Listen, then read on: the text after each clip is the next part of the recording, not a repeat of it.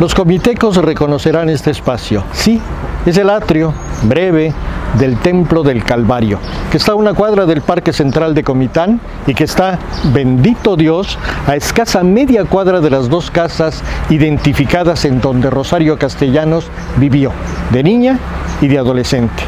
Se sabe que don César Castellanos, papá de Rosario, no tenía casa en Comitán, rentaba.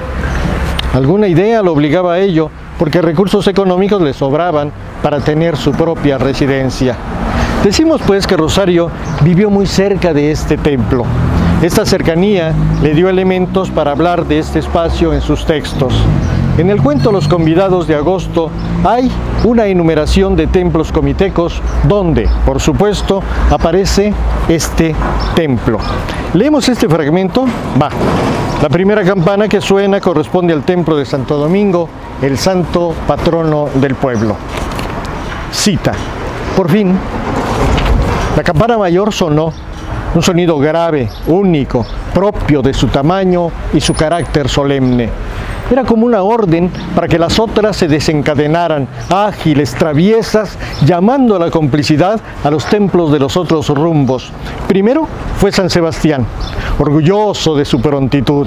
Después, Guadalupe, inaudible, casi de tan lejano. La cruz grande, como avergonzada de su insignificancia.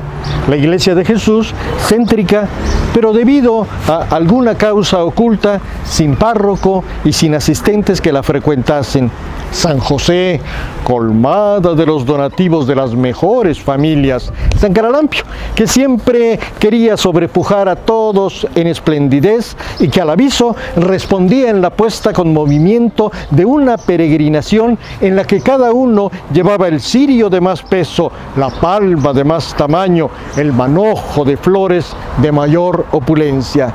Y por último, el Calvario, que no sabía doblar más que a difuntos. Termina cita. Rosario deja al último el templo vecino por el agregado que hace.